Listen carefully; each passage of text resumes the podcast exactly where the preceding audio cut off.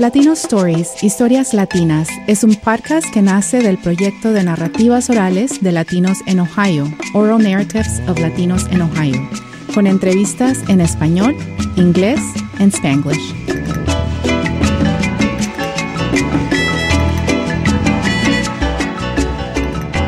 Latino Stories. I'm Elena Foulis. Today we continue the series on discussions about Latino fatherhood. Hoy me acompaña Domino René Pérez. Domino René Pérez is an associate professor in the Department of English in the Center for American Studies at UT Austin. Currently, Dr. Perez serves as the senior associate chair of the Department of English. Her first book, There Was a Woman, La Llorona from, from Folklore to Popular Culture, examines one of the most famous figures in U.S. Mexican folklore, plotting her movement from post conquest oral narratives into contemporary cultural productions. Her recent book, Fatherhood in the Borderlands A Daughter's Slow Approach, was published in 2022 and is um, the subject of our discussion today. Bienvenida a este episodio, Domino. Thank you. I'm very happy to be here.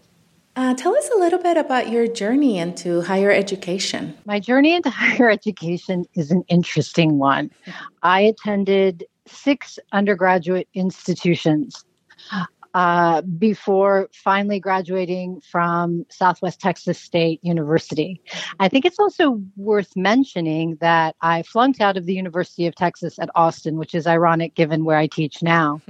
As a first generation college student, uh, my parents wanted me to earn a degree in anything that was going to create financial stability. And for them, that was either being a doctor or a lawyer. My family ultimately decided, settled on that I should be a doctor, but I was terrible in chemistry and physics, and calculus ultimately did me in. Uh, but the one thing that I was really good at, the one thing that I really loved, was the one thing that my father told me um, to not come home and tell him that I was majoring in, and that was in English. He said it was a useless degree. So, six undergraduate institutions. Uh, I ended up doing my master's degree at Texas State, which was then Southwest Texas, mm-hmm. and then uh, applied to several graduate schools that were offering studies in American Indian studies, uh, Chicano studies, and film. Mm-hmm. Those were my primary areas initially, and then ultimately settled on the University of Nebraska, Lincoln. Mm-hmm. That thank you for sharing that because I think a lot of our first gen st- students, right, um, need to hear those stories. I I often say, well, I'm a you know I'm a community college to PhD professor, uh, which is you know something that um, sort of normalizes uh, our different journeys to where we are. And I often wonder why our you know parents, uh, Latino parents, and maybe in other uh, cultural groups, uh, this is the narrative too, that they see being a medical doctor or a lawyer as the path, right, to, mm-hmm. to success. Um, so, Domino, did you grow up in the U.S. Mexican border? I did not. I grew up in Houston, Texas. I was born and raised there, but the border played a big part of my growing up, and by that I mean. Um, my mother, my mother was devoted to the Virgen de San Juan and mm-hmm. to um, uh, St. Jude. And so we made regular pilgrimages to the border down to Pharr, mm-hmm. to the Virgen Shrine. Uh, we also regularly went to Reynosa and Matamoros. So we were traveling back and forth across the border with some regularity. And I remember those trips. Mm-hmm. Uh, and they were a big part of my growing up. So, did I grow up on the border? No. Was the border part of my growing up experience? Yes. Absolutely, yes. Can you tell us a, a, little bit about your family makeup? Uh, how many siblings, and are you the oldest or the youngest in your family? Most people who know me assume that I'm the oldest, but I'm the baby. uh, so I have an older brother, and it's just the two of us, which is very, very different um, in my family. Uh, and I say that because I have one tío who has 10 kids, and I have another tío who has 11 kids. Mm-hmm. And so, you know, our very small family seemed like a bit of an anomaly. Mm-hmm. Um, and it was uh, my father was an electrical engineer. Um, that's not how he started off. In fact, he started off, you know, working, um, doing wiring in houses, and uh, learned through apprenticeship, and then uh, became a draftsman, and then from being a draftsman became an electrical engineer, and then he became a petroleum engineer, and then he became a petroleum engineer of offshore technologies, all without a degree. Mm. And that's back when you could apprentice and you could obtain professional status through experiential learning. My mother uh, graduated from high school mm-hmm. and she had a series of um, administrative positions. Uh, she once worked as um, an assistant for Captain James Lovell, uh, NASA astronaut, mm-hmm. um, and uh, had her own restaurant for a while. And, you know, I think ultimately her dream was to be an entrepreneur. Uh, and she had it for a little while. And then we had the economic downturn in the late 80s and they lost their, she lost her restaurant. And um, I don't think she ever quite gave up that dream. And I think that economic instability was always sort of in the back of her mind. Mm-hmm. And she didn't want that for me. Right. And then my parents split up, but they didn't split up until I was in college. And so I grew up with both parents for most of my life until I left the house to go mm-hmm. to university. Right, right. Uh, Domino, I have been having discussions with Latino men about fatherhood and have heard different stories and experiences from men uh, who grew up in the Rio Grande Valley, um, elsewhere in Texas, uh, some places mm-hmm. like Houston, and other places in the U.S. Well, I think that um, having these conversations and, and perspectives on fatherhood from men are important, there is something unique too about the female daughter perspective. Can you first talk to us about your interest in this research? Yeah, I think the question that you're asking is really at the heart of the um, the work that I did in fatherhood in the borderlands. Mm-hmm. Growing up, I didn't see fathers like my own mm-hmm. um, in popular media. Um, most of the representation that I saw was um, in terms of manual labor, and there's certainly people in my family, my father included, my mother included, uh, who did uh, manual labor, who did field labor. My mother picked cotton in South Texas. Mm-hmm. Um, her brothers were on the migrant trail, so that was certainly a part of our experience, but also a part of my experience growing up was seeing my father put on a tie and go to work. And I didn't see that represented anywhere mm. in media, in popular culture, in literature. And it made me not only long for those kinds of representations, but it also made me ask what kinds of stories are being told about us by excluding fathers such as that, mm-hmm. uh, such as my own. Right, right. So a more full re- representation of of men and fathers, right, in our in our communities. I think mm-hmm. I think so. I mean, in large part because my again, my father didn't necessarily represent any of the I mean, I didn't find any resonances of who he was in the representations we were being given. Mm-hmm. My father was very hands-on. Um, he was incredibly supportive, supportive of um, my playing sports. He coached my softball. He went to all of my volleyball games. He came to, you know, track meets. You know, he was very present mm-hmm. um, in some ways. Uh, now, that's my experience, mm-hmm. but my experience with my brother is a completely different experience. And as I state in the book, he had a much different, much more severe version of the same person. Mm-hmm. In fact, it was almost as if we had two different fathers. Right. Those relationships are unique, right? And I, I do think, I mean, growing up in the border, on the other side of the border in Mexico myself, and having a, a, a father that was never really there, but was there, right? He was always working mm-hmm. elsewhere. He was not in, mm-hmm. um, present in my life. Uh, but I knew mm-hmm. he was somewhere else, like working, um, you know, in, in the U.S. or in other places.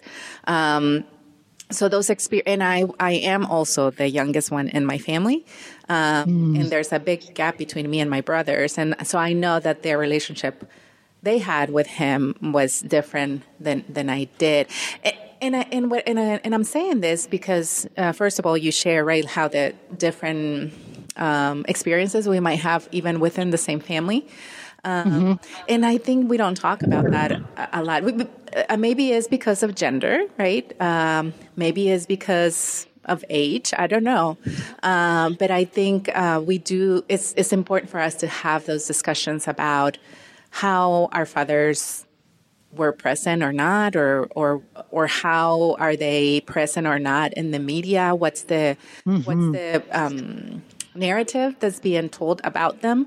And uh, and so with the discussions I've had so far, you know, I have had um, sort of the, the the fathers that I'm talking to. In many ways, are changing this narrative. Like they they are mm-hmm. committed to being present, uh, something that perhaps didn't they didn't see with their own fathers, right? Um, so so so I do think that it's important to have those discussions and see uh, maybe where the gaps are or have been in in our in our culture. Why was this work important to you personally? There are so many. I mean, it's such a complicated answer. On the one hand, it was important to me because I wanted to get promoted to full professor writing this book was the one thing that I hadn't done to complete the understood requirements mm-hmm. to be eligible for that opportunity. Mm-hmm. And so, on a very practical level, it was a book that I needed to write. Right. On another level, it was a book that I couldn't figure out how to write. Mm-hmm. I've been trying, I had been trying to write this book for over 10 years mm. and I couldn't do it. I couldn't find a way to connect the material in a meaningful way. And, and, and for me, when I say meaningful, I mean meaningful to me. I would get started and it would, it would feel impossible. And I would get overwhelmed almost immediately. Mm.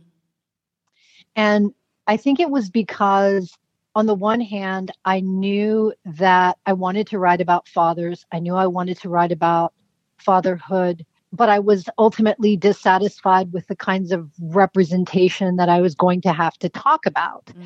And that felt not necessarily generative for me. Mm. I wanted to, I knew at some point that if I was going to talk about the absence of fathers and particular kinds of representations, like I was going to have to offer alternatives. And I couldn't quite figure out how to bridge those two things. Like, how am I going to offer up representation? And how am I going to talk about representational lack? Like, what is the bridge mm.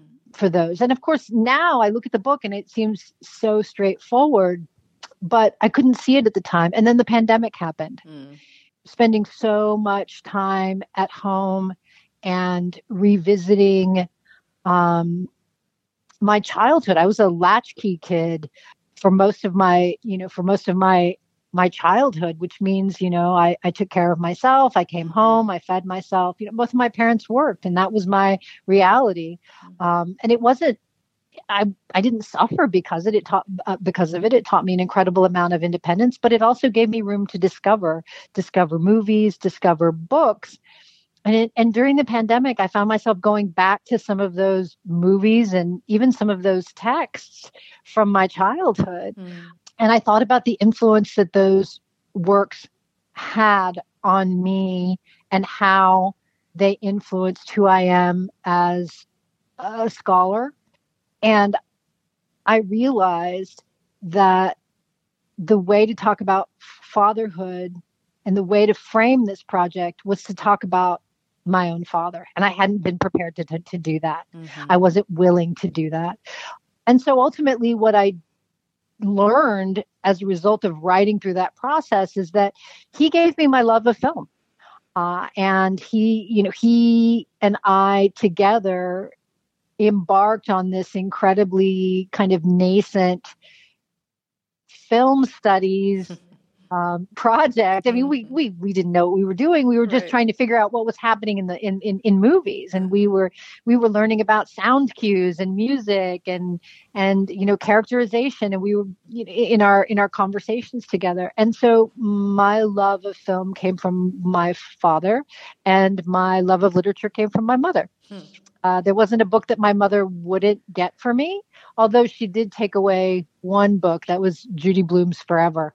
Um, she thought that? it was um, well because there was a there was a rather racy scene in it where um, a young man uh, two teenagers have sex and mm-hmm. she he tells the um, his partner the the name that he's given his penis. And my mother was outraged. And she was like you shouldn't be reading things like that. And which is you know so she took that book away from me. But other than that um, she was always very excited to put books in my hands. Mm-hmm. um, you know and so we would go to garage sales or we would go to the library and you know she would try to get me books as much as she could. Because I, I think that she wanted you know she wanted a very she wanted a different set of opportunities for me. Mm-hmm. And so from my mother books, from my father film, um, and together they're the ones who helped me to whether they knew it or not obviously they didn't but they're the ones who helped me to frame how i was thinking about this project i know i, I was just gonna comment they they sort of put you on this path and then they didn't want you to become an english major exactly exactly because I, I think it was for them it was just about the education right mm-hmm. you read the books you you get you get the education and and then you do something with that but i, I you know I don't think my parents had a real understanding of what, you know, majors were or what disciplines were right. or you know or i was very much them, yeah mm-hmm. yeah i was very much on my own although later on my mom said my mother was incredibly supportive especially after my parents split up my mom was incredibly supportive but she you know she would always say mija why are you still going to school to be a teacher can't you already just do that with the bachelor's degree that you have and she just couldn't she didn't understand the difference at least initially, mm-hmm. uh, the difference between being a teacher in you know public school and the K through 12 and being a college professor. Right. Right. I really appreciate, Domino, what you said about writing the book in a you know practical way you know uh, getting the next getting to the next step yeah. in our field right in, in, terms of promotion but i also uh, appreciate that we don't have to write something that is not part of who we are or how we mm-hmm. see the world and i really i really like uh, what you shared about you know um, making scholarship that is relatable uh, mm-hmm. that is meaningful to us and and also very likely will be um, will reach readers right in a different way that's not just sort of academic um, right that is written maybe uh, uh, uh, in a way um, for access to a wider audience so i wanted to ask you in the description of your book you mentioned the epistemic value of creative inquiry and i wanted mm-hmm. you to expand on this as it relates to to the process maybe writing of writing this book. Um, mm-hmm. although I think you have mentioned some you know some pieces already but um, but yeah if you if you would um, expand on that a little bit more. Yeah by that I mean specifically what are those sources of knowledge that we have that often don't have the same value or are not valued in any way in the academy? And by that I mean family knowledge, family history. I mean, storytelling, the subjective. Uh, for example, the subjective is looked upon um, as not replicable, right? Therefore, it's not objective. Therefore, it doesn't necessarily have value in intellectual inquiry. Mm-hmm. Um, and I think about how much I've learned from the people around me in terms of their experiences, in terms of storytelling, in terms of watching them cook, right? Cooking can be a place of epistemic inquiry um, because not only are you learning how to make a dish, there's usually also some other lesson that's mm-hmm. being imparted. Um, especially if you're a careful listener. Right. Uh, and even if you're not a careful listener, sometimes you're going to get another lesson. Um, but I think about religious practices. I think about spiritual practices. I think mm-hmm. my um, my my paternal grandmother was uh, was a curandera. Mm-hmm. Um, I didn't know what that was. I just thought that people came to her and she helped them. I didn't understand what a curandera was. Mm-hmm. I just knew that if something was wrong, or if I had a stomach ache, or if I had susto, or I had, mm-hmm. you know, mal de ojo, or something else, like those were things that she could treat. Mm-hmm. Um, and I thought everybody's grandmother did that. Um, I thought, you know, and so when I talk about the, you know, epistemic value of creative inquiry, I, I think that all of the, I think of all the various kinds of creative expression and the knowledge that those creative expressions produce and looking at those as sources of knowledge because they are they are incredibly rich sources of knowledge that we often don't value, and we should. Absolutely. I mean, I, I do oral history and, and working in community, right? I, I do service learning and I, and, and that's one of the things, right, that I want to make sure that our students uh, know the value of our, the knowledge that exists in the community, but also the knowledge that they bring themselves um, mm-hmm. into the classroom, right? And how we constantly uh, are producing knowledge, uh, just by being together and, and, and talking. And, and so, yes, that's something um, that um, I'm hoping more of us are shifting and, and really centering and, um, and valuing those experiences, right? Yeah. And that was something that was very important to me as well when thinking about this book. On the one hand, yes, I wrote the book because it was something that I needed to do professionally, but also I felt it was an opportunity to demystify the creative intellectual process um, because I think there is this idea, especially for young scholars, um, that ideas just sort of manifest out of thin air, mm-hmm. um, that they just happen. And if those individuals can't reach into the ether and pull down an idea, then somehow there's something wrong with them, right? But ideas come from places, and those places that they come from are as important as the knowledge they produce mm-hmm. or they help to produce or inform. Right. And so I wanted to lay bare that whole process. Um, I wanted to also be very honest about my failures in writing this book because we don't talk about that. Right. Um, my relationship with my father is not ideal. I haven't spoken to my father in decades. Mm-hmm. And I'm ultimately okay with that. I there's I that that's a part of the process that you know of, of writing this book that that I learned as well. Um, that you can write about these things and be removed or be okay with it. Yeah. Yeah. Or or you know I think that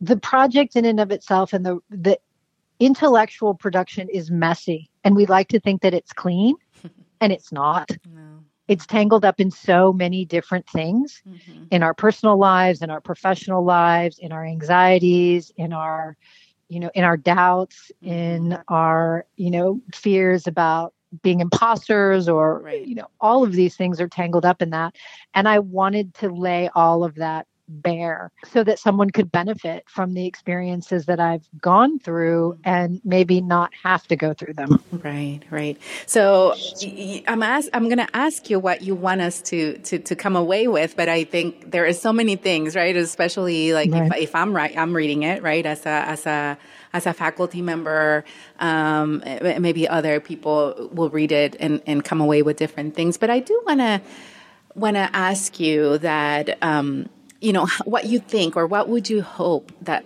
people that read your book, um, Fatherhood in the Borderlands, as a, a daughter's slow approach, what do you want them to come away with? I think the main takeaway I would like for people to have is that if there's something in the world that you need that doesn't yet exist, you have the ability and the authority to make that thing, to create it, to put it into existence.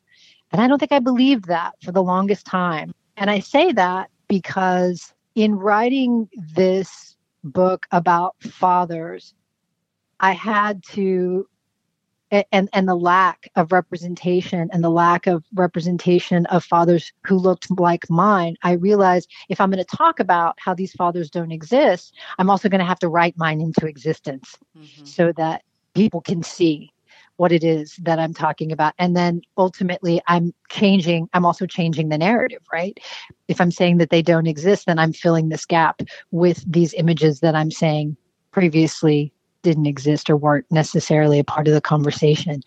And I think sometimes we feel like we don't have the authority to do that or we can't do that. And, you know, if something doesn't exist, it's an opportunity for us to bring it into existence, however we do it, whether it's writing or painting or doodling or, you know, storytelling or music or whatever the case may be. If there's something that we need, um, we have the power to create it and we should be encouraged to do that. Absolutely.